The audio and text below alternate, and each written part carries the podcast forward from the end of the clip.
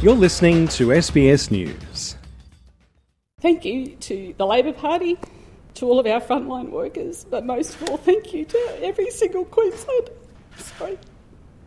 It's been the greatest on my life, and our best days are well and truly ahead of us. That was Queensland's now outgoing Premier Annastacia Palaszczuk announcing her shock retirement in an emotional statement.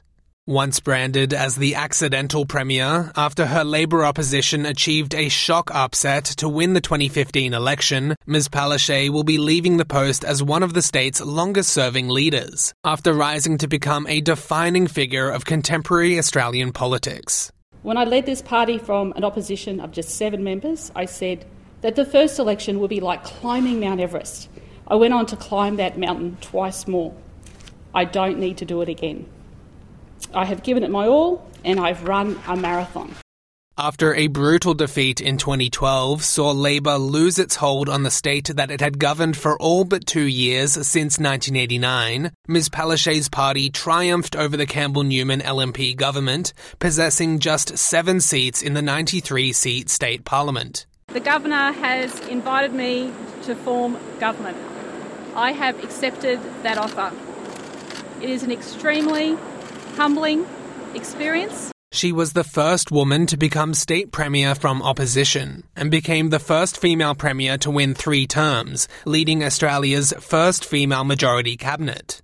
In 8 years, she's led the state through 63 natural disasters as well as the COVID-19 pandemic. This year, she became the longest-serving current premier in the country, following a string of resignations from COVID-era leaders, including Victoria's Daniel Andrews, WA's Mark McGowan, and the Northern Territory's Michael Gunner. Among the many social media tributes to Ms Palaszczuk, Prime Minister Anthony Albanese says she retires as a Labour hero, and Queensland's opposition leader David Crisafulli says regardless of politics, her 9 years as Premier deserves acknowledgement and respect.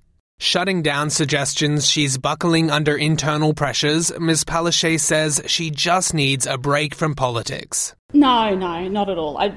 I'm pretty tough. Next year would have been 9 years, and look, a week in politics is a long time, but can I tell you, 9 years feels like an eternity. Ms Palaszczuk has endorsed Deputy Premier Stephen Miles, a familiar face from COVID-era press conferences, to be her successor. Mr Miles confirmed his nomination in a statement, thanking the Premier for what he called her extraordinary public service, and vowing to build on her government's legacy. Shannon Fentiman and Treasurer Cameron Dick will also be contending for the leadership position, with the 3-way contest to be put to the State Labor Caucus next week. Sam Dover, SBS News.